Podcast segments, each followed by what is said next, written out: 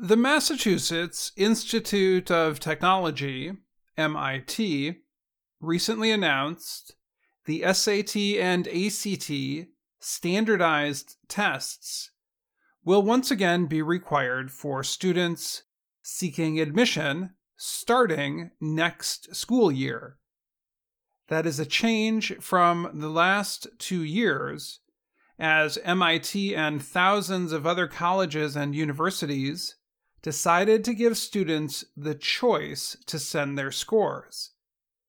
That is because testing centers closed in 2020 due to the COVID 19 pandemic. Many schools say they will continue the policy for at least a while. A group that opposes testing, called Fair Test, noted last autumn that over 1,800 colleges and universities were test optional this year.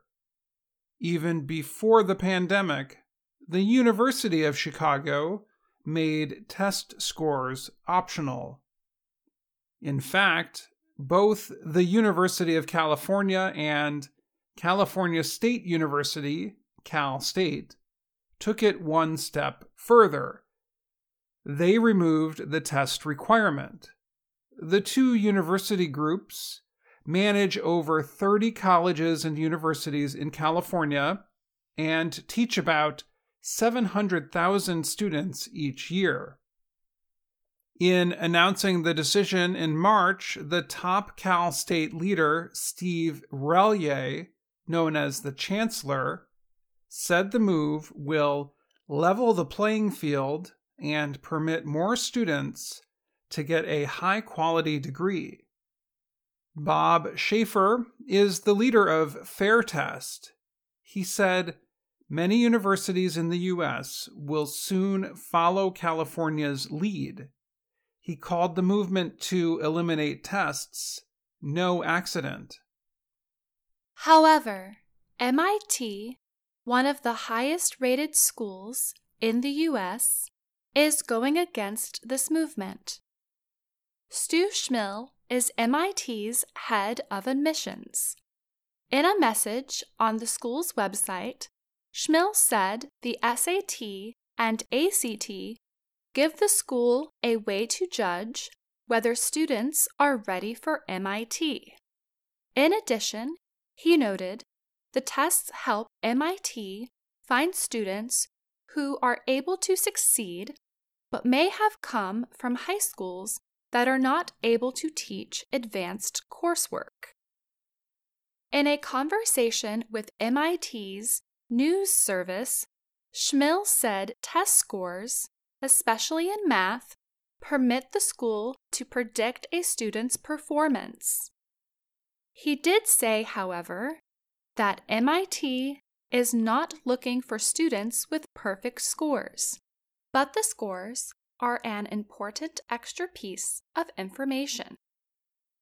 Also, Schmill said, since many students took classes by video over the last two years, it was hard for teachers to give correct grades. The tests are now more valuable than the grades in some cases. Critics of standardized tests say wealthy students have an advantage and do better than poor students. Wealthy schools often have advisors who help students learn the tests. Both the California universities noted this criticism as a reason to eliminate the tests. Schmill, however, said the SAT is a good way for the MIT admissions department to see that a student is prepared for college, even if they have not taken the hardest science and math classes. The SAT, ACT can actually open the door to MIT for these students too, he said. Tiffany Blessing is an advisor for Ivywise, a company in New York that helps students think about colleges. She is a past assistant director of admissions at MIT.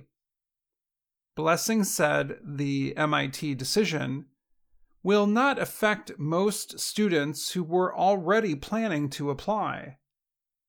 In general, she said, students plan on taking standardized tests and use the test optional choice when the test scores do not turn out to be the way they intended. Blessing said the decision will help international students show they are comfortable with a test in English and an American style of evaluation. It helps a college or university understand just how strong an A might be in a situation where almost everyone in the applicant pool has A's. Blessing also noted that students who are thinking about going to MIT will also send in other scores. American students will send in advanced placement test scores, and international students will send in scores from their own countries. For a student from Great Britain, for example, MIT will look at scores from A level exams and IGCSE tests in different subjects. Schmill said the test is a tool, and the school will make changes if better tools become available. As he told the New York Times recently, I'm not saying this is the right decision for any or every other school, but for us, we think it is the right decision. I'm Dan Friedell. And I'm Faith Pirlo.